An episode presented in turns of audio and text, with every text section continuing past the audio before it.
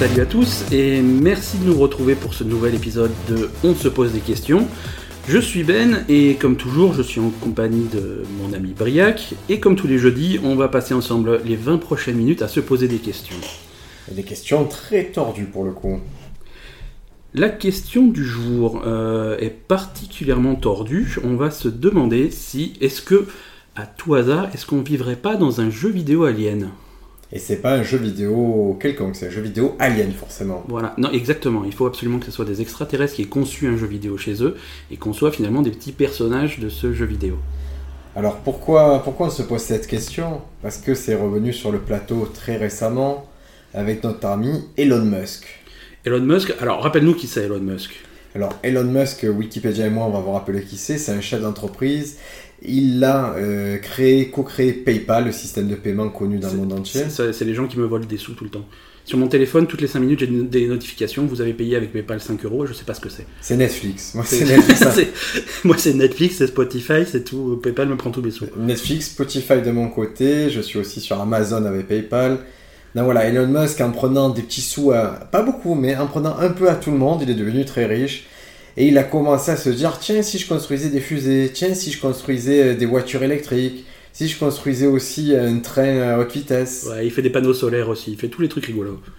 Et récemment, dans une conférence de presse, il y a un journaliste slash blogueur slash clochard qui lui a posé une question, qui lui a dit, mais monsieur Musk, euh, qu'est-ce que vous pensez de la théorie selon laquelle on ne serait que des Sims? Comme, euh, selon laquelle on vivrait dans une euh, réalité virtuelle créée par une force supérieure et Elon Musk, on s'attendait à ce qu'il dise Ah, mais tu dis n'importe quoi, mais va te prendre une douche. Non, non, Elon Musk, euh, directement, il a fait, mais oui, mais bien sûr, non seulement c'est possible, mais en plus c'est c'est probable. Et son argument, il était, il était très très simple. Il a dit euh, Regardez, il y a 30 ans, on jouait aux jeux vidéo, c'était deux carrés qui, jouaient, qui se renvoyaient une balle. Maintenant, vous avez vu les jeux vidéo qu'on a? Alors imaginez dans 10 000 ans, qui est un saut de puce dans l'histoire de l'humanité. Imaginez dans 10 000 ans comment on pourrait être capable de simuler la vie. Moi, à mon avis, si tu, déjà, si tu imagines les jeux vidéo de, dans 10 000 ans, ça sera Call of Duty numéro 10 000, c'est tout. hein. Assassin's Creed, il y en aura. il y aura 10 000 Assassin's Creed de plus. Voilà, 10 000 Super Mario, mais ça n'aura pas évolué plus que ça. hein. Il y, a, il y a Nintendo qui sera ramassé sur à peu près ouais, 9400 consoles qui auront fait un flop. Voilà. Et, à côté, on jouera sur la PlayStation 882. Mais on cherchera toujours euh, une Neo Geo d'occasion à 10 000 crédits galactiques, car ça sera ça la monnaie dans le futur. Alors il a étonné tout le monde, bien sûr, Elon Musk. Il a dit, il y je dis pas qu'on vit dans une réalité virtuelle, je dis pas qu'on vit qu'on vit d'un jeu vidéo, il dit juste, je pense qu'il y a une chance sur un million pour que ce soit vrai. Alors que la plupart des gens disent, il y a zéro chance sur zéro chance. C'est. Alors, ce qui, ce qui est marrant, c'est que bah, finalement, c'est. la théorie de la simulation et, euh, et le fait qu'on ferait partie d'une simulation gigantesque régie par des, par des aliens ou par des euh, entités comme tu veux, c'est finalement c'est Matrix. Hein Ah, c'est complètement le, le film Matrix. Après, dans Matrix, euh, mon souvenir, c'est que les, elles se servent des humains, elles les mettent dans des, pour faire de l'énergie. C'est une ressource. En fait, l'humain est une ressource, on stimule son cerveau pour qu'il reste vivant. Voilà, c'est ça. C'est-à-dire qu'ils se servaient d'humains comme de piles Duracell, c'est-à-dire que nous on a des lapins Duracell, mais eux ils avaient des humains Duracell. Et pour que, pour que le corps humain continue à faire de l'énergie qu'ils peuvent utiliser, il faut que son cerveau reste éveillé, et donc du coup ils ont simulé une espèce de réalité pour, euh, pour les amuser, quoi. Mais est-ce que les Sims, par exemple, quand on joue aux Sims, eux, ils ont pas, ils nous fournissent pas d'énergie, les Sims? Non, parce qu'on ne sait pas encore comment l'utiliser, mais ils nous fournissent de- du, du bonheur. Moi, je joue aux Sims, je suis heureux. Enfin, non, je, je joue aux Sims, je, suis, je me sens triste et seul. Le- C'est-à-dire que c'est les Sims, ça, ça a combien Ça a presque 20 ans maintenant? Euh, Je crois que c'est petit peu- 99 peut-être. Ouais, un petit peu moins, mais euh, c'est dans ces eaux-là, ouais. Le premier, premier Sims, c'est ça. hein. Et, et c'est vrai que la question, on peut se dire, c'était tellement bien fait. Au début, on se demandait si t'avais pas une conscience de même. Moi, mon meilleur souvenir des Sims, c'est d'avoir fait un petit personnage, d'avoir laissé mon frère jouer aussi sur la même partie, et de voir que quand j'étais pas là, les personnages continuaient à avoir une vie. et- Ouais, ouais, ouais. Et, c'est assez frappant. Et peut-être qu'on est ça pour des gens supérieurs à nous. Peut-être qu'on est juste des Sims. Qu'on est là pour amuser les gens. C'est-à-dire que là, actuellement, il y a, y a un extraterrestre qui est en train de, de mettre le, le petit Briac et le petit Ben dans son jeu vidéo pour qu'il fasse un podcast. et- Alors si cet extraterrestre pouvait activer la fonction richesse, ça m'arrangerait richesse et bonne santé pour le petit Briac et le petit Ben, on Voilà. serait très heureux. Parce que dans les jeux vidéo, il y a toujours un code pour avoir de, de l'argent infini, des trucs comme ça. S'il pouvait, voilà, s'il pouvait taper ça sur son petit clavier, s'il nous voit, euh, merci beaucoup. Alors cette histoire de, de vivre dans un jeu vidéo alien, ça a l'air de rien comme ça, mais quand on commence à y penser, c'est assez euh, dramatique. Car il y a tout qui peut aller dans ce sens et tout qui peut être justifié par ça. Oui, puisque à partir du moment où, tu t'imagines que dans un futur lointain, tu peux créer une simulation qui est suffisamment précise pour que les éléments que tu simules, donc les petits bonhommes que tu vas simuler, ont une conscience, à ce moment-là, oui, tu peux être un de ces petits bonhommes, avoir une conscience et, et pas te rendre compte que tu es dans une simulation. Et le moment, en fait, où moi, en tant que petit être artificiel, je me rends compte que je vis dans une simulation, est-ce que ce moment a un nom? Euh, bah, c'est de Matrix, tu te débranches. hein. Tout simplement. Et on parle de singularité. Qu'est-ce que c'est la singularité? Alors, la singularité, c'est un petit peu différent. C'est-à-dire que la singularité, la singularité technologique, c'est un espèce de cap qu'on va atteindre euh, un jour, peut-être, dans l'intelligence artificielle. Donc aujourd'hui, les, les- les scientifiques créent des intelligences artificielles qui sont capables de raisonnement simple.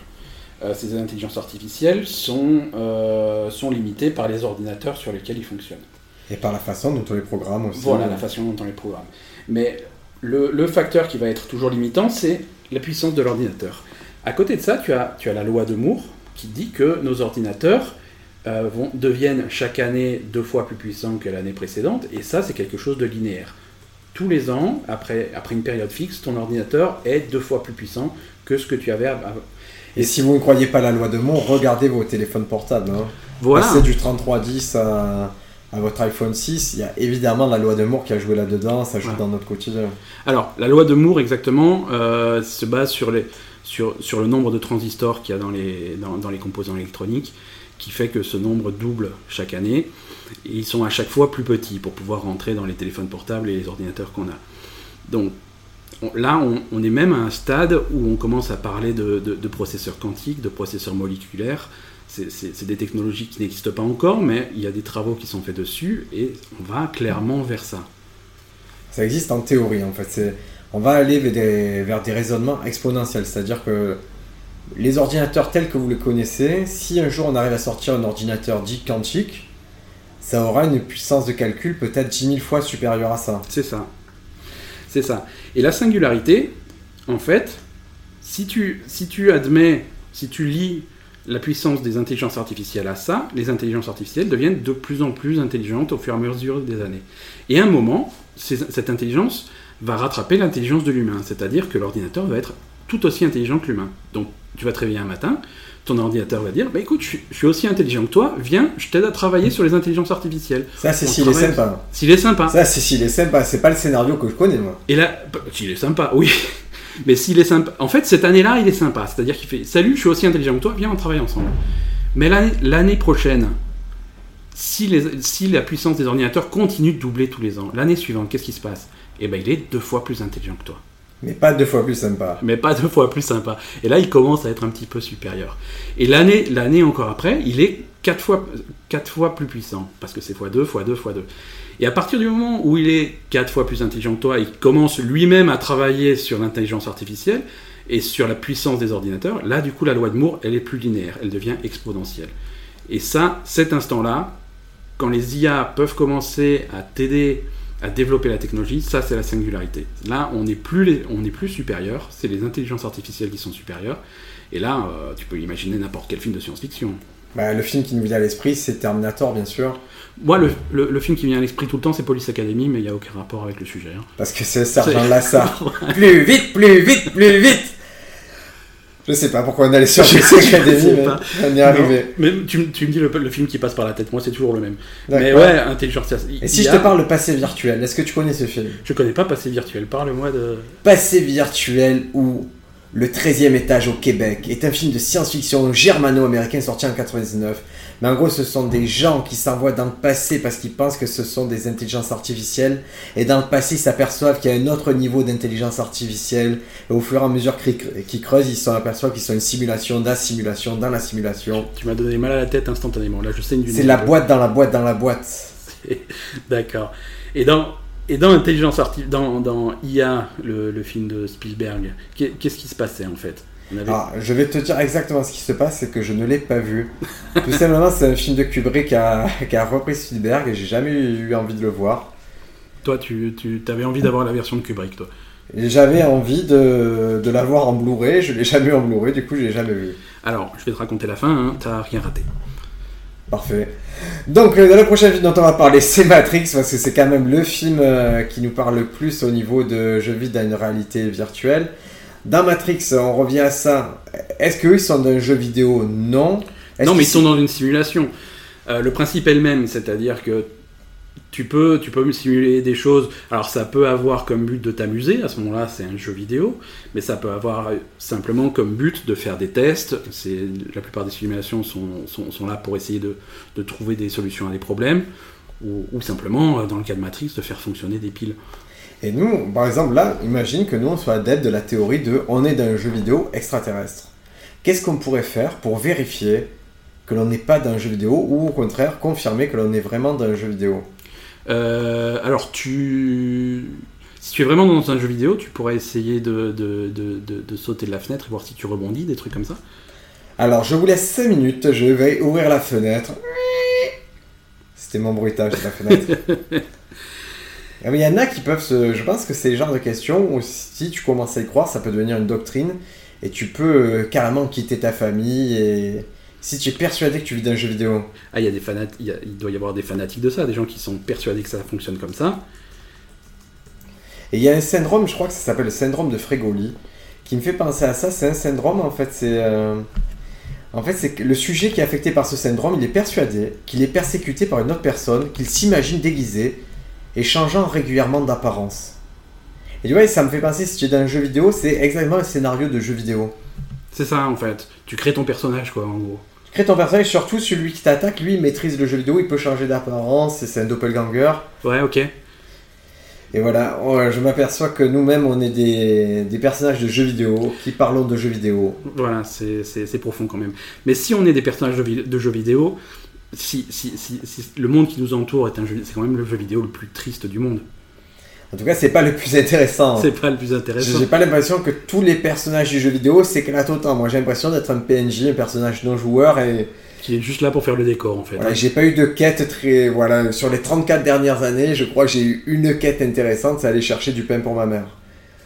Et, et j'ai résolu en une minute et 80 centimes plus tard.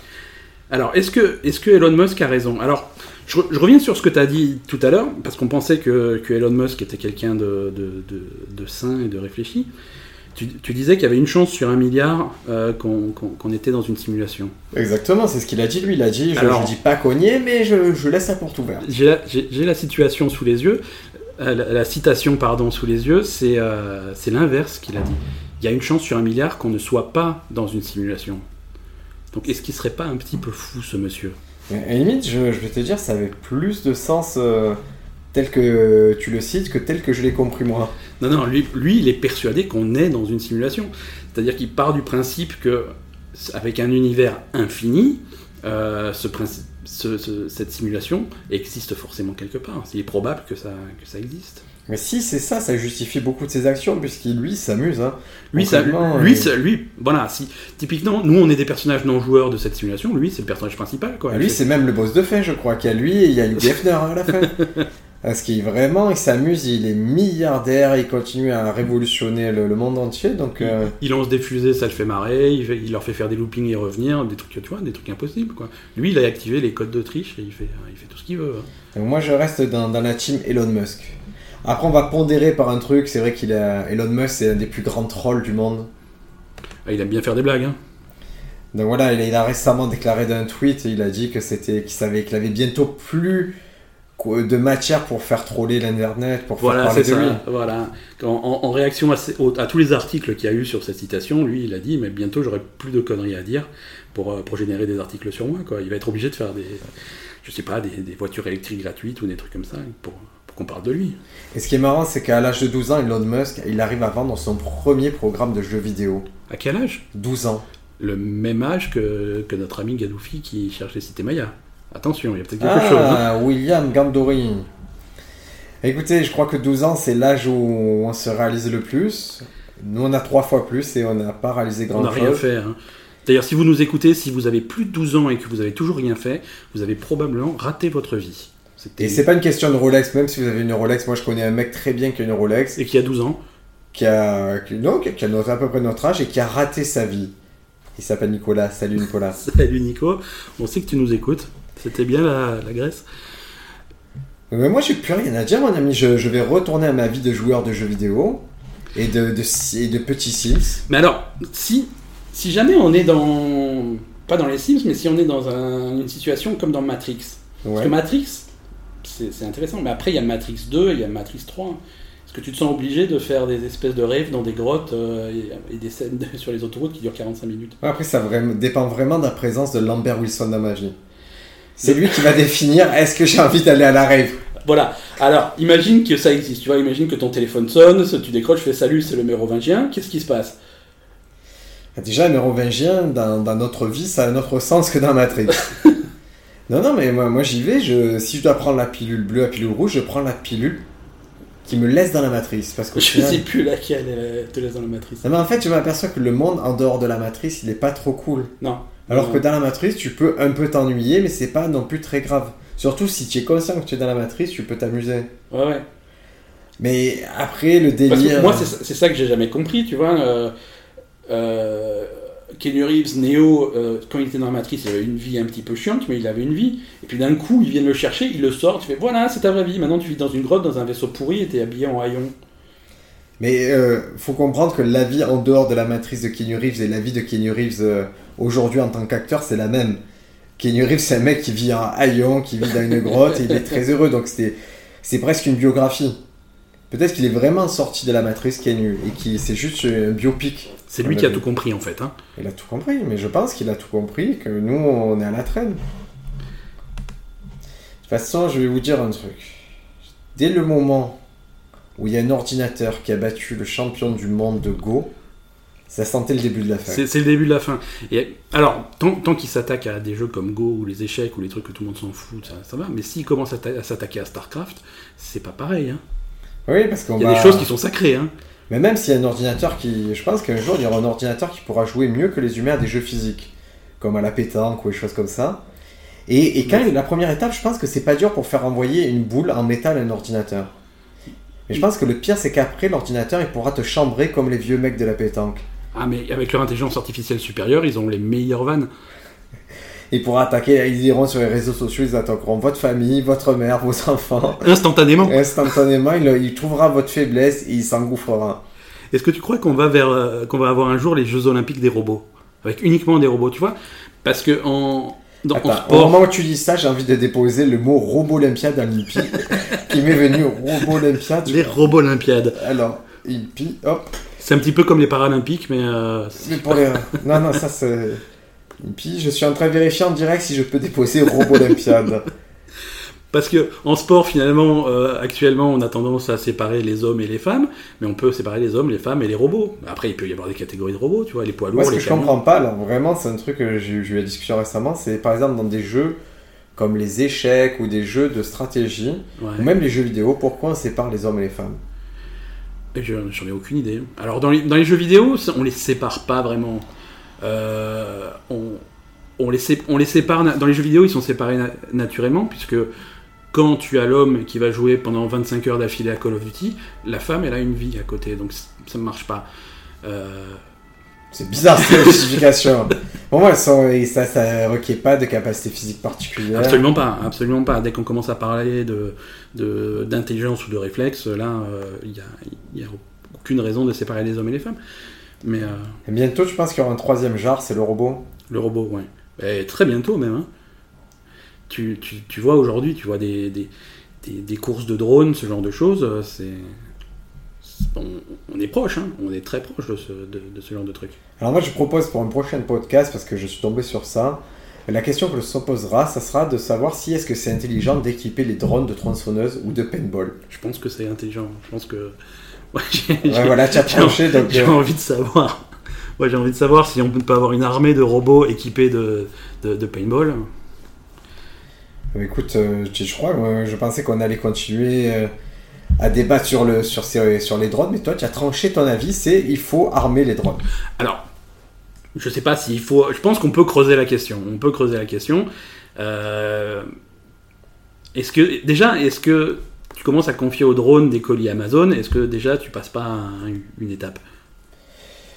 Moi j'aime bien ce délire. En fait, j'ai pas, j'ai pas de problème avec ça, euh, très honnêtement. Maintenant, si on est dans une simulation alien, je trouve ça too much de faire faire les choses par des, par des robots parce qu'au final, ils sont à égalité avec nous. D'accord. Parce qu'on est juste euh, des 0 et des E. Si on est dans une simulation, absolument. Mais Elon, il a dit qu'on avait beaucoup de chance d'être dans une simulation. et Ouais, si voilà. Elon l'a dit. Donc, euh... Attends, y a- je, je vous le dis en direct, Robot Olympiade est déposé. oh, c'est Et toi qui as déposé ou c'est déjà fait A priori, ça fait plusieurs années qu'ils font euh, 17 ans les Jeux Olympiques accueillent aussi compétiteurs non humains les robots.